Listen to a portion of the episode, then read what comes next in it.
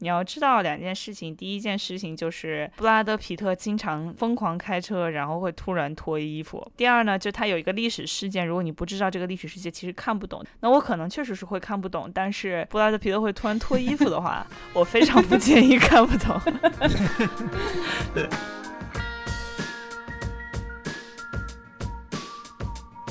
大家好，欢迎收听本期小声说人话。今天我们在场的有主播伊娜，我是伊娜；主播雕雕，大家好，我是雕雕；主播 Afra， 大家好，我是 Afra； 还有我们的嘉宾里尔克，大家好。今天我们要讨论的是导演昆汀 Tarantino 他自编自导的第9部影片，也是最近刚刚上映的《Once Upon a Time in Hollywood》好莱坞往事。然后呢，这部电影它的故事是在1969年瞬息万变的洛杉矶展开，在那个风起云涌的变革时代，嬉皮文化盛行，好莱坞大制片厂制度瓦解，新的好莱坞明星纷纷崛起。然后呢，这个2个男主角呢，分别是电视明星 Rick Dalton， 是大家熟悉的小李饰演的，然后呢，与他长期合作的这个替身搭档五 T Cliff Booth 是大家也非常熟悉的布拉德皮特饰演的。这个故事是讲他们2个追逐演艺圈，然后呢，在好莱坞找到自己的一席之地。然后其实这部片子在预告片出来的时候，大家就非常非常的期待，咱们几个都是差不多在电影一上映的时候就火速去电影院看了。当然里尔克是延迟了1周，因为要先考试。然后呢，我记得对 Afra 当时在群里就特别激动的说，这个必须看必须看，就冲着是小李子和布拉德皮特还有昆汀这个招牌，就是也要去看。那么现在看完了，大家有何感想呢？就是达到你的预期了吗？我们要不让里尔克先说，因为他是昨晚看的这部电影。怎么说呢，我这个比较复杂，因为昨晚也是刚考完试，然后是晚上10:20的时候去看的。然后就是其实之前对这个片子期待也是比较大的，因为我也是昆汀可以说是比较铁杆的影迷了，然后他可以说之前每一部作品长片短片基本上都看过，那么但是看完之后我是觉得有种很奇怪的滋味。电影刚开始的时候我是觉得我是几乎想要放弃的，为什么呢？因为我觉得它表面的观感上一开始不太像是一部昆汀的电影，我不知道大家有没有这种感觉。对的，有的，我非常同意。对，我也有。对吧？就对，就当然里面有昆汀电影的元素，但是就是它整个的感觉整个的气质非常的不昆汀。昨晚我看电影之后就2个感想，其中一个就是说这大概是昆汀拍过的，直到他开始拍脚真正的最悲伤的一部电影，它有一种淡淡的或者说甚至不是那么淡淡的悲伤，然后这在他以前的那种电影中是都是没有的那种真正的那种 nostalgia， 就是对过去的一种向往。然后这种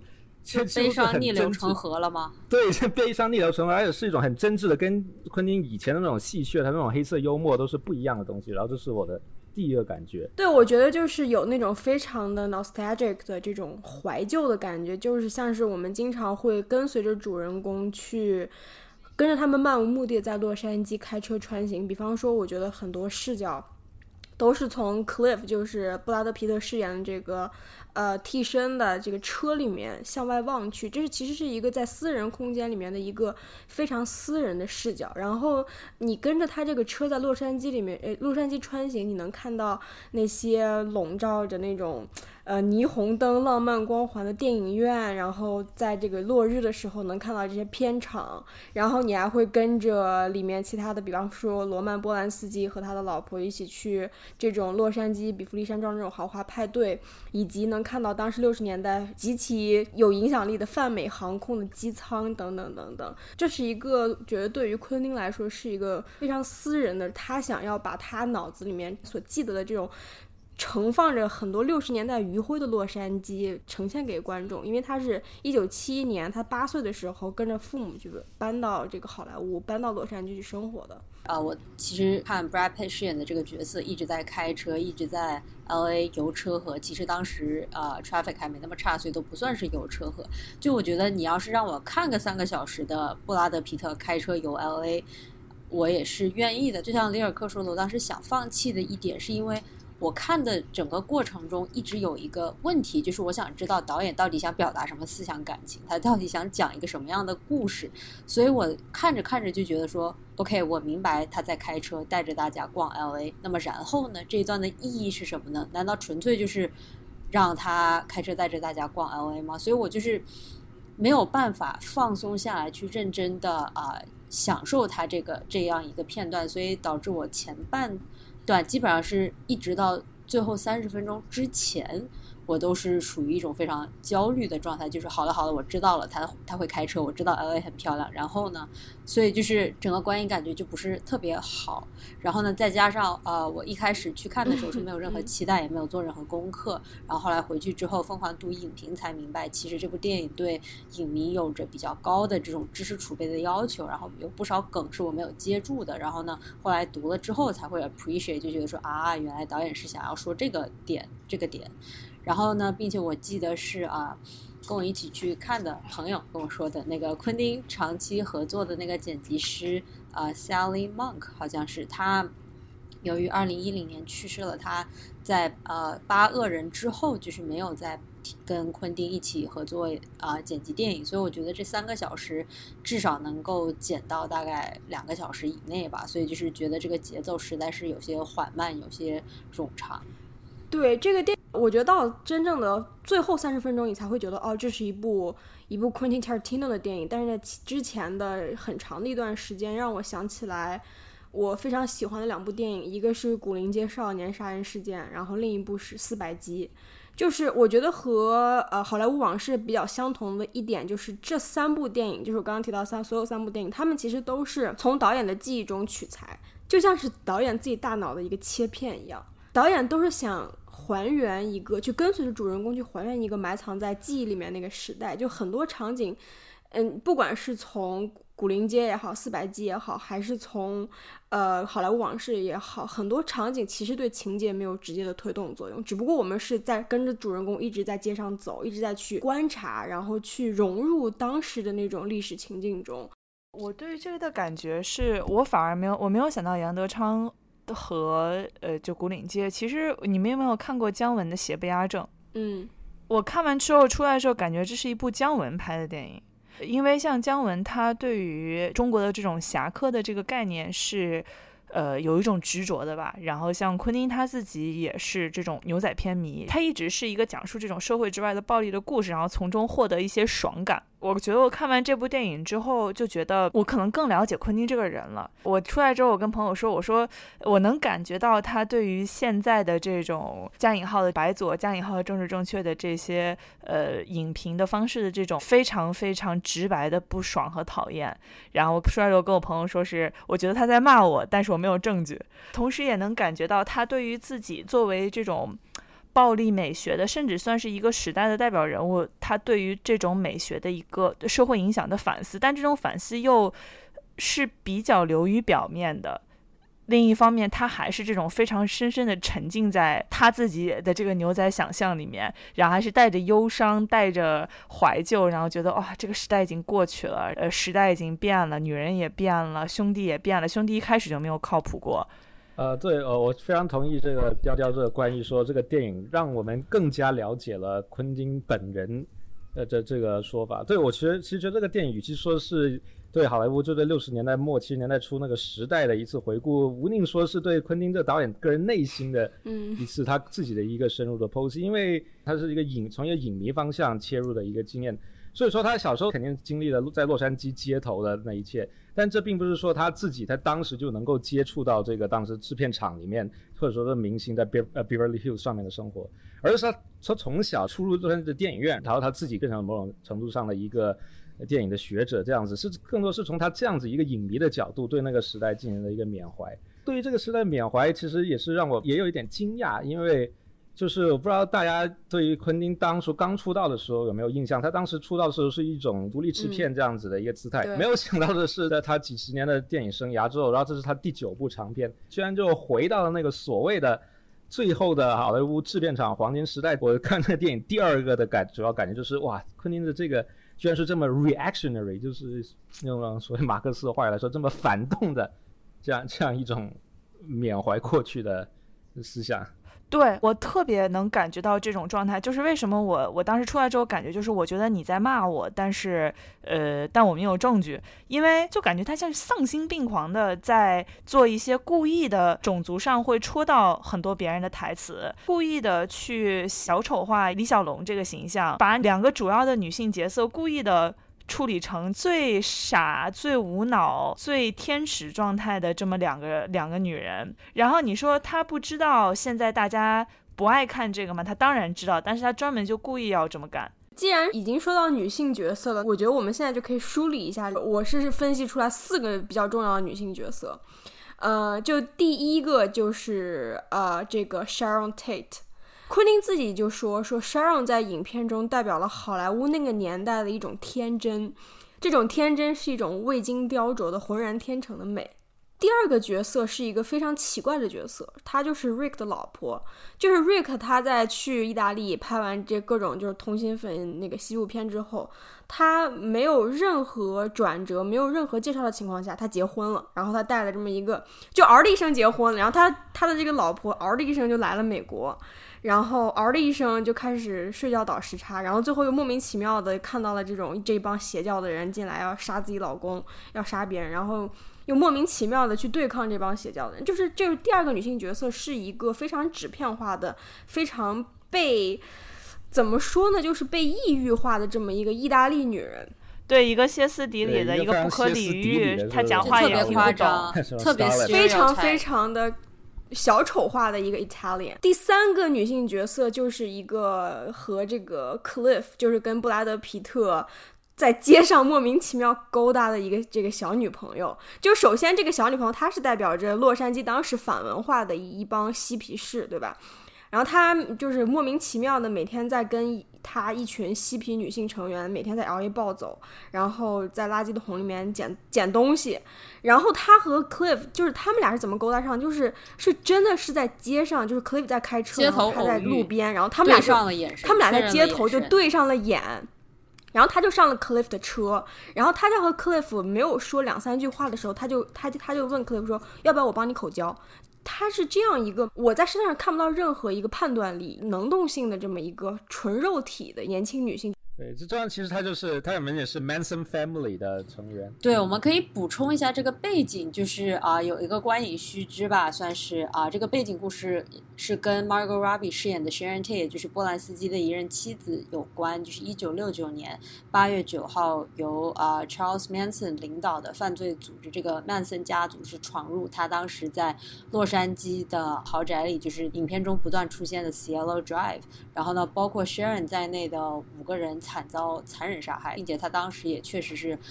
怀有8个半月的身孕，然后呢她的丈夫波兰斯基是因为外出拍摄而逃过一劫。这个邪教组织连环杀人案其实对当时的社会产生了巨大的影响。其实 Charles Manson 算是一名嬉皮士，然后呢在这件事情之后各大城市其实都出现了反嬉皮士的浪潮。对，这个 Charles Manson 可能就是嬉皮士最坏的一个代表，完全走偏了的嬉皮士，但是在当时的社会上大家都把这个嬉皮士看成了这个 Charles Manson。 如果我们要给出一个社会背景的话，在60年代的时候也不打仗了，大部分人都有比较稳定的工作，然后大家吃饱了撑着就干什么呢？比如说我们现在吃饱了撑着就把我们这种创造力和 creativity 和我们的脑力全都放在比如说什么科技发展啊艺术啊这方面。当时的很多人就把这种人类开发自己认知边界这件事情投入了很多精力，投入了很多兴趣，然后当时有非常多的书，然后很多人去尝试一些精神类的毒品来做到就是拓宽自己的认知边界。就是其实在一定程度上它是一个探索的过程，但是就因为他们就整体的这种媒体形象，然后再加上曼森这样的神棍的形象存在，然后到最后我们回头去看那个时代，他很多东西都有趣的东西都没有留下来，然后我们想记忆中可能都是一群就是不洗澡然后抽大麻晃晃悠悠的长头发的一些人。在看这个电影之前，你们对昆汀的印象把它跟经典的好莱坞比，你就会觉得他的电影是更接近嬉皮的那种反文化一点的，还是更接近经典好莱坞的那一种？我会觉得它是就是80年代90年代出现的这种商业类型片，我不会觉得它跟60-70年代的这种嬉皮文化有太多的联系，这是我的感觉。也许可能吧，但是在我看来，我觉得它是更加跟那种嬉皮的那种精神，那种挑战的叛逆的精神，以及对包括一种对所谓流行文化那种百科全书式的一种指涉，然后在这种指涉之中也有它自己编造的成分，所以我觉得在至少在我自己看来，它应该是跟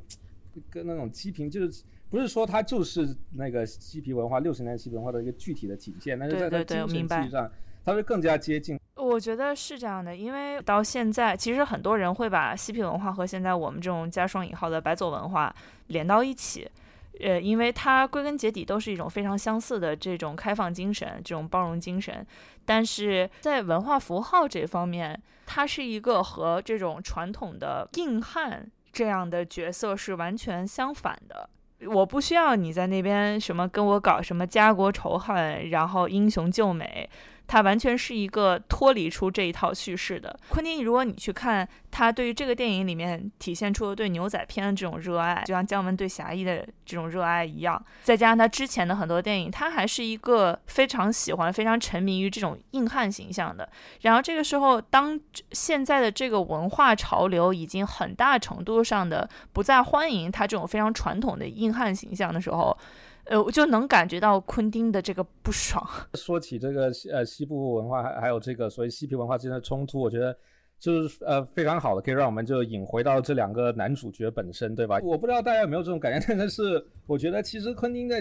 这个电影的那个情感投射上，我觉得他主要是投射在 Brad Pitt 演的这个替身之上，而不是在小李子演的这个 Rick Dalton 之上。我不知道大家有没有这种感觉，尤其是联系到这个所谓男性气概的这个，对，是这样的。Rick Dalton 在电影中一直是处于一个非常矛盾的，但就是非常 unsure of himself 的这样一个状态。但是 Brad Pitt 演的这个 Booth 他就完全不一样了。他从头到尾他就是非常 man 的一个角色，就是无论是 Rick Dalton 交给他任何任务，他都能完成。然后他在这个 encounter 中，即使他被这个所谓嬉皮的这个 witch 对吧，这个 witch girl 对给给引诱走了，但是他仍然他一到了那个 ranch 他就一眼就看穿了你们这帮嬉皮士的这个阴谋，对吧？对，然后到最后当那个嬉皮士然后把他的车胎给搞烂的时候，两拳打过去，对吧？绝对符合昆汀心目中最欣赏的可能嬉皮文化之前的那一种男性英雄气概。对，我觉得就是我看到 Brad Pitt 的这个形象，我觉得 Brad Pitt 他是一个，就是怎么说呢，我觉得世界上分两种人吧，一种是情绪非常稳定的人，一种是情绪不稳定的人。我是完全是后者。就我觉得 Cliff 他代表就是一种怡然不动的好莱坞的这种60年代，从50年代一直到60年代这种传统的这种硬汉的所谓这种价值观，他其实是真正的一个昆汀对于好莱坞整个工业后面默默付出的人的这种致敬。他是一个就是怎么说，沉默寡言，对吧？努力工作，但是他有的时候去你给他什么他就干什么，对对对，你给他什么他就干什么，但是他同时他又是一个非常刻苦，他非常用力的一个人。其实说白了，好莱坞是一个很大一点的社交圈子，对吧？然后你能看到就是 Cliff 和 Rick 工作的每个小片场可能又是一个相互都认识的小的一个社交圈，它本质上它是一个熟人社会。那 Cliff 代表的就是这么一个经常付出的这么默默无闻但是从来不被认可的这样一种好莱坞式的这种幕后的英雄。而且 Cliff 他这个人的就是他自己个人的这个故事又比较奇怪，他好像又像是这种熟人社会中大家都茶余饭后讨论的有一些神秘故事的硬汉，他就是好像自己自带这种好莱坞式的这种都市传奇的感觉。就你可能你如果60年代去一个片场，你可能就会看到这么一个人，平时他沉默寡言在搬东西，他在干活，但是他不跟别人说话，然后于是大家都在说，哎，这个人好像之前杀过老婆，就是他是这么一个人。我觉得补充一点就是 Cliff 他还有一点就在于他是就像我们现在如果想到很多明星他们在片场其实都是非常小心翼翼的，因为就是这个也不能得罪导演，不能得罪什么发型师，不能得罪化妆师，不能得罪 Rick 他也是这样的，就是导演让他做什么他其实虽然嘴上表示不满但其实最后都还是做的。但 Cliff 不是这样， Cliff 他就是他想什么他就是直接去做的，他说话都是不经过过滤的，完全都是没有 filter。 我觉得正好因为他不是一个主角，因为他跟小李演的那个 Rick 之间是有一个这么安全的一个距离，所以他才可以想到什么就去做什么，而并不会太被惩罚。我就说一句吧，我觉得这可能会不会代表了昆汀对于所谓某种最真实的、最纯粹的，然后最男性的这样的一个理想的一个，对，我要说，对，我当时觉得就怎么就这么好呢？就是找男朋友一定要找这样的人，就是又肯干又帅，脱衣服给你修天线，对吧？对，脱衣服给你修天线，而且两下就蹦上去了。对啊，但是你说像他这样的一个角色，就是昆汀好像把所有的这种对于男性气质的真善美咔咔全都扔到这么一个角色上，但是就这个角色里面又加了非常多的这种很多就是很鸡贼的让你觉得很不舒服的东西。就比如说他好像暗示他打死他老婆是因为他觉得他老婆太吵了，他觉得他老婆看不起他。就是我看到这儿的时候我就你想干嘛？对，然后但是又没有说太明白，然后安排他打了一个外国人，他安排他打了李小龙，但是又很鸡贼的没有分出胜负。就是李小龙先踹他一脚，他一动真格又把李小龙揍了一顿，这时候李小龙再回来打又被拆开了。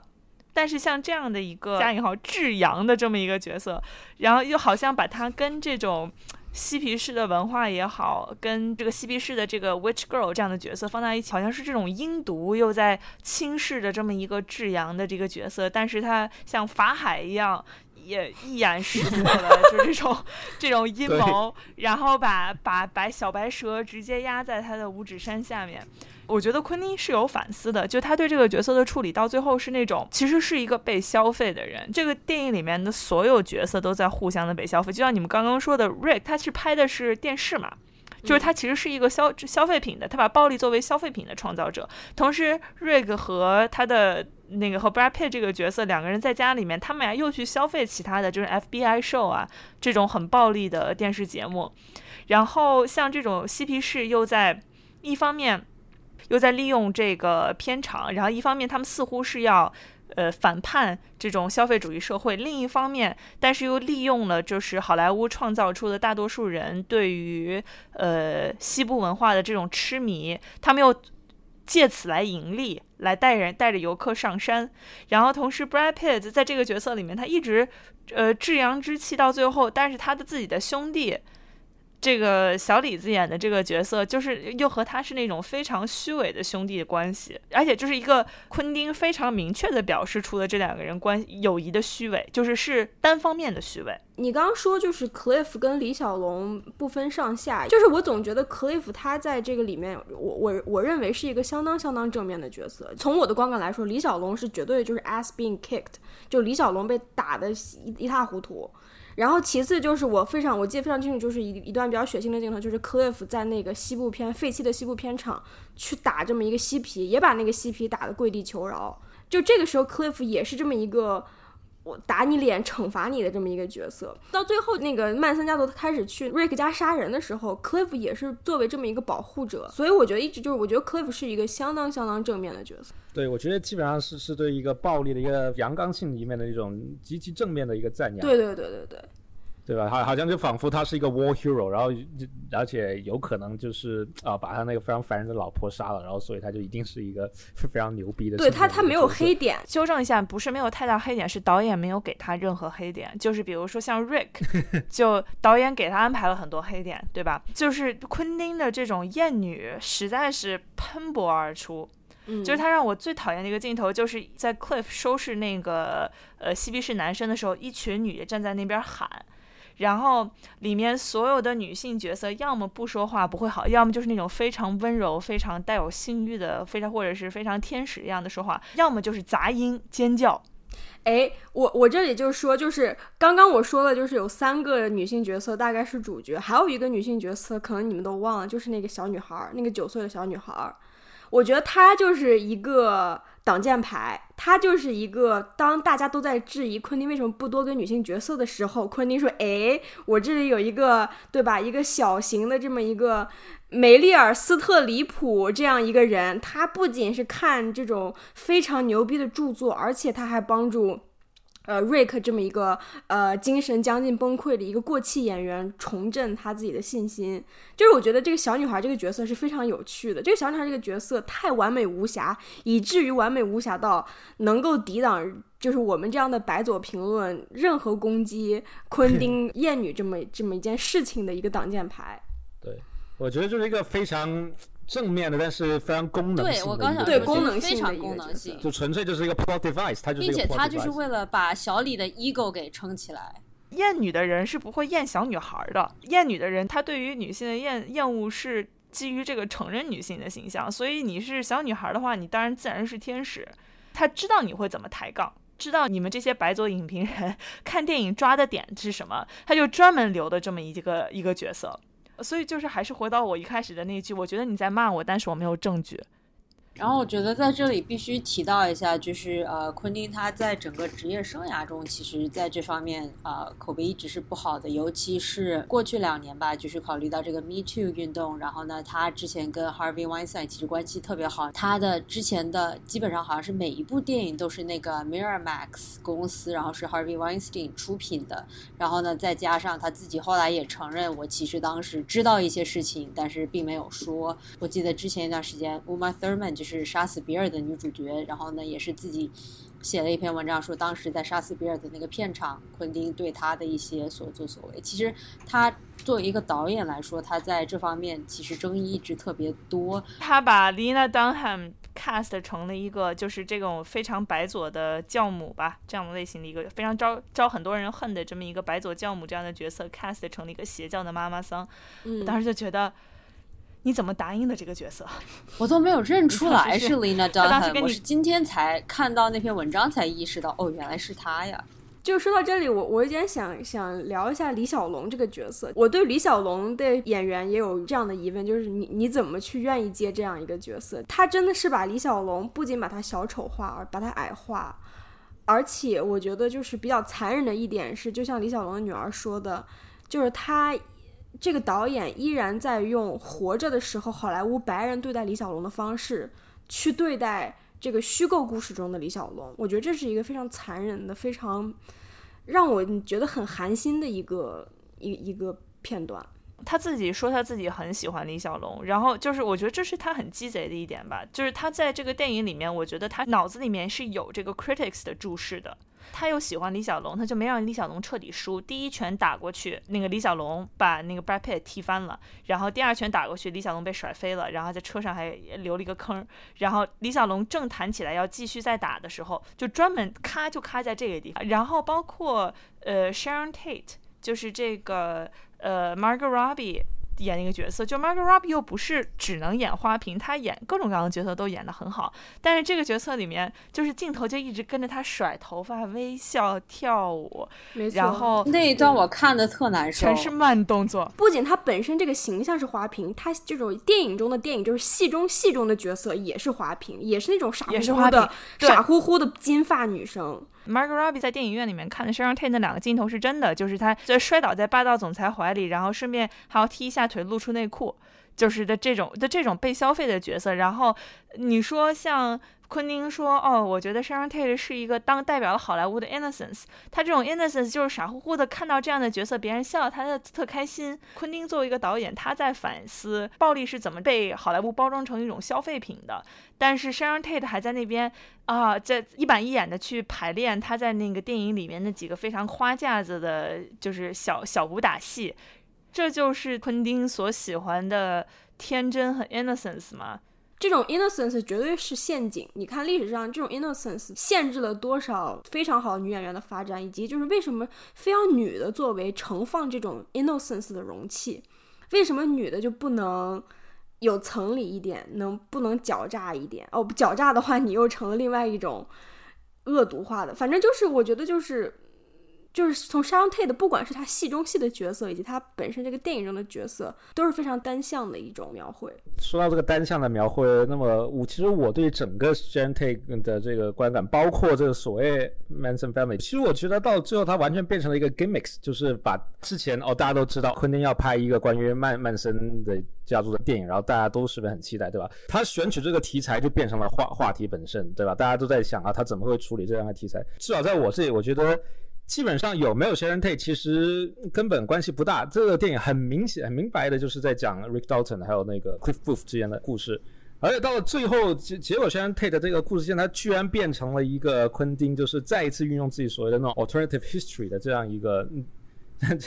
叙事手法。谈这个电影的话应该很难不谈到这个结尾，对吧？这是很多人在看完这个电影之后都在谈。我们在这里给一个剧透警告，假如没有看过的观众最好跳过这一段。非常重要的就是在电影里面 Sharon Tate 一家根本没有被杀死，对吧？然后就因为一个意外，就是这个 Manson Family 他那一开始是4个，之后是3个小喽啰，然后他们的车停在那个外面的那个车道上的时候，因为声音非常大，然后 Rick Dalton 就出去抱怨说，你们怎么敢把这个这么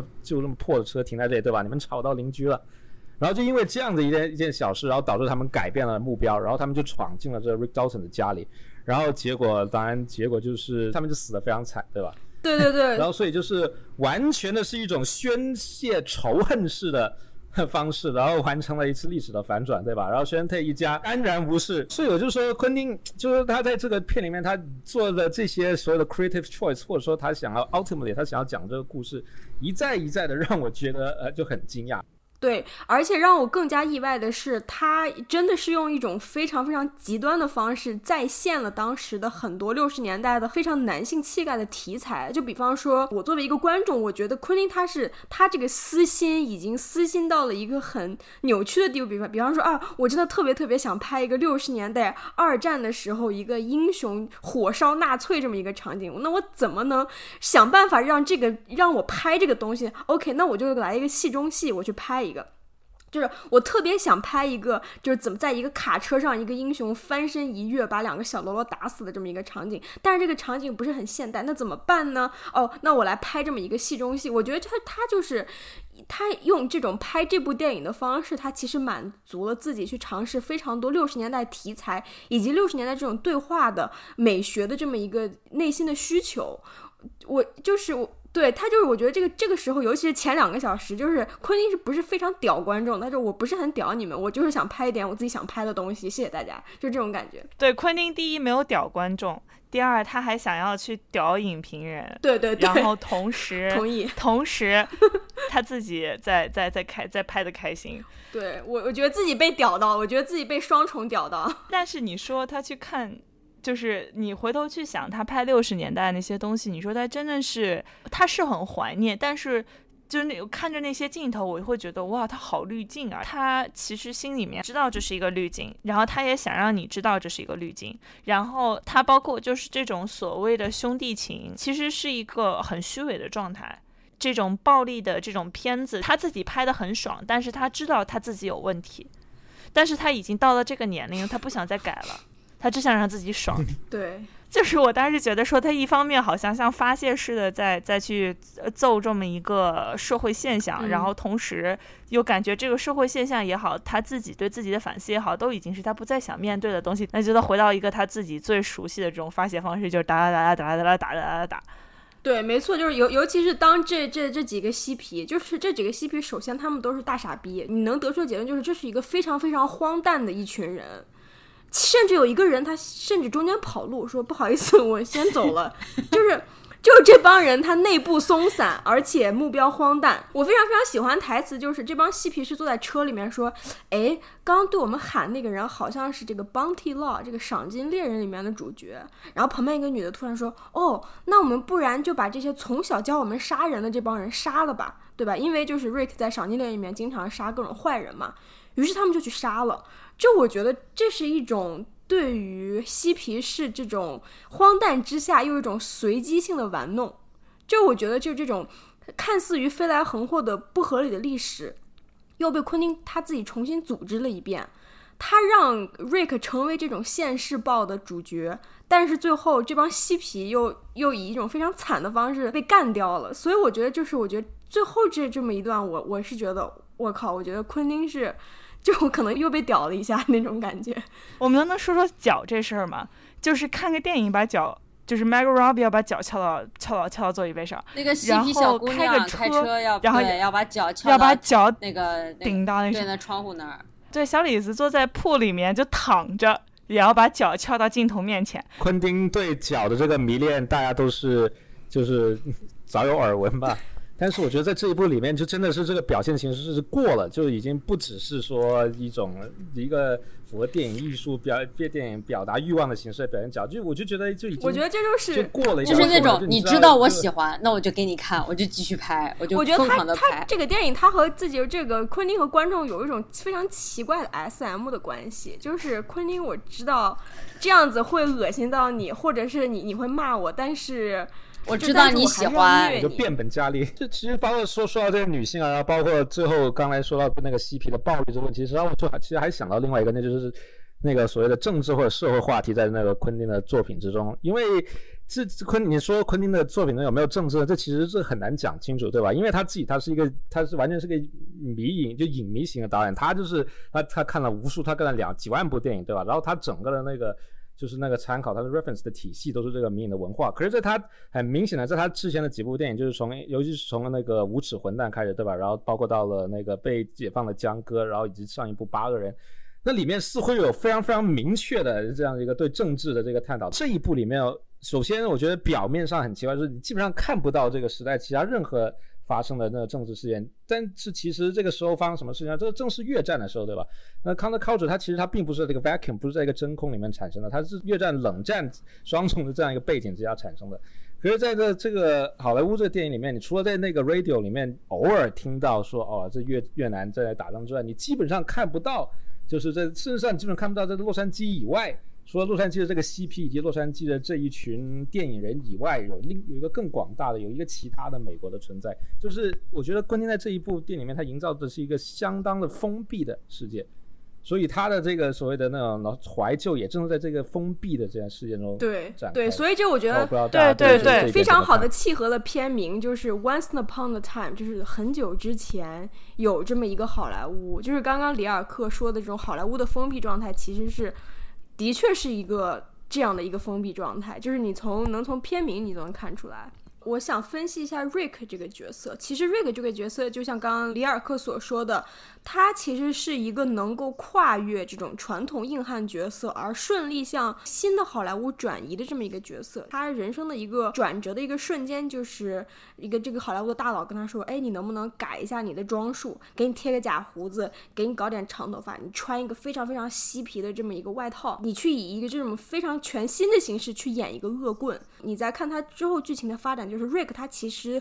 对于这么整个一个新的表演模式，以他自己新的形象，他其实是接受的非常迅速的，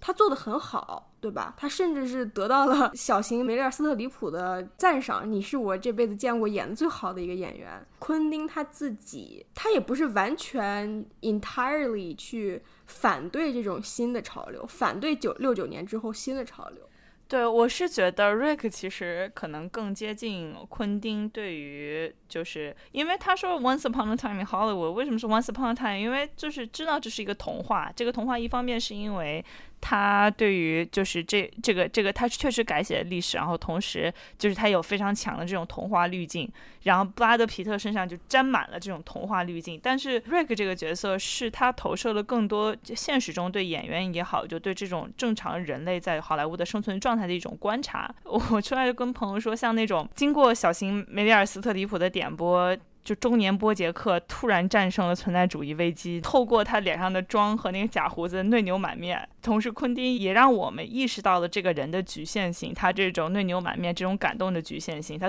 依旧是一个坑朋友的人，依旧是一个非常势利的人，依旧是一个有点仗势欺人的人。对，就是但依旧他又是一个不断的在提升自己，不断在 refresh 自己的这么一个人。对，我觉得可能 Rick 这个人真正投射出了昆汀对于好莱坞的一个更加真实的以及美好的一个愿望的折射。我觉得就是 Rick 这个人可能才是真正的所谓的这种 Once Upon a Time in Hollywood 这个童话里面的真正的男主角。他这个性格的真实性可以体现在他对于好莱坞这种转型的震惊，然后抗拒，最后接受，可能最后会走向主流，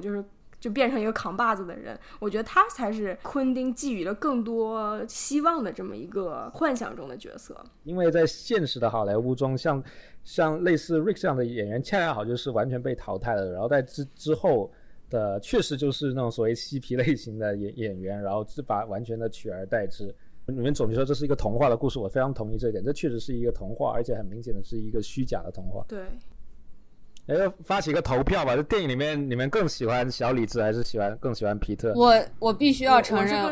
更喜欢小李，纯粹是因为他的演技。就是你要是给我放3个小时的布拉德皮特开车逛 LA， 我是愿意看的，你知道吗？就在 YouTube 上巡回播放。但是我觉得小李这个就是演技确实是怎么说有所进步吧，就他不只是纯粹的靠喊或者是嘶吼或者是做出很夸张的表情，他是其实你看得出他是有层次感的。再加上他这个角色呢，其实应该是在访谈中说是应该是有躁郁症的，所以他又演一个有轻微躁郁症的人，然后呢感觉每时每刻都是在他的情绪都是在摇摆不定的，就是上一秒觉得说我是这个街上最亮的星，我是世界之王，对，我是世界之王，然后就我什么都可以做，然后下一秒就说天哪，我已经过气了，这么一个9岁小女孩都比我厉害，然后就开始哭。但是同时又觉得特别的真实，就她没有哪一个表现是让你觉得说哎呀这个人就太夸张了，怎么会有真的人是这样做的呢？所以她就是我觉得她这个角色演得非常非常好。对对，同意。我就是很喜欢布拉德皮特的腹肌，没有别的。我在进电影院之前撞到了伊娜，伊娜当时去看另一部电影。是的，我跟伊娜说，我说有什么感觉？伊娜就说，你要知道2件事情。第一件事情就是布拉德皮特经常疯狂开车，然后会突然脱衣服。第二呢，就他有一个历史事件，如果你不知道这个历史事件，其实看不懂。但那个时候我已经来不及再搜了。我当时想说，那我可能确实是会看不懂，但是布拉德皮特会突然脱衣服的话，我非常不建议看不懂。那好，我觉得我们这次就聊得差不多了，可以就是在 end on a high note， 就是布拉德皮特脱衣服这件事情。如果还没有去看电影的朋友们，可以去至少冲着这个点，也可以呢走进电影院去观看这部将近3个小时长的电影。小熊说话可以在 iTunes， 然后 Spotify， 然后呢 Google Play 还有喜马拉雅上面找到我们，希望大家多多 subscribe 并且留言，继续给我们的 Patreon 捐钱，我们的 Patreon 依然在开启。然后如果捐钱就是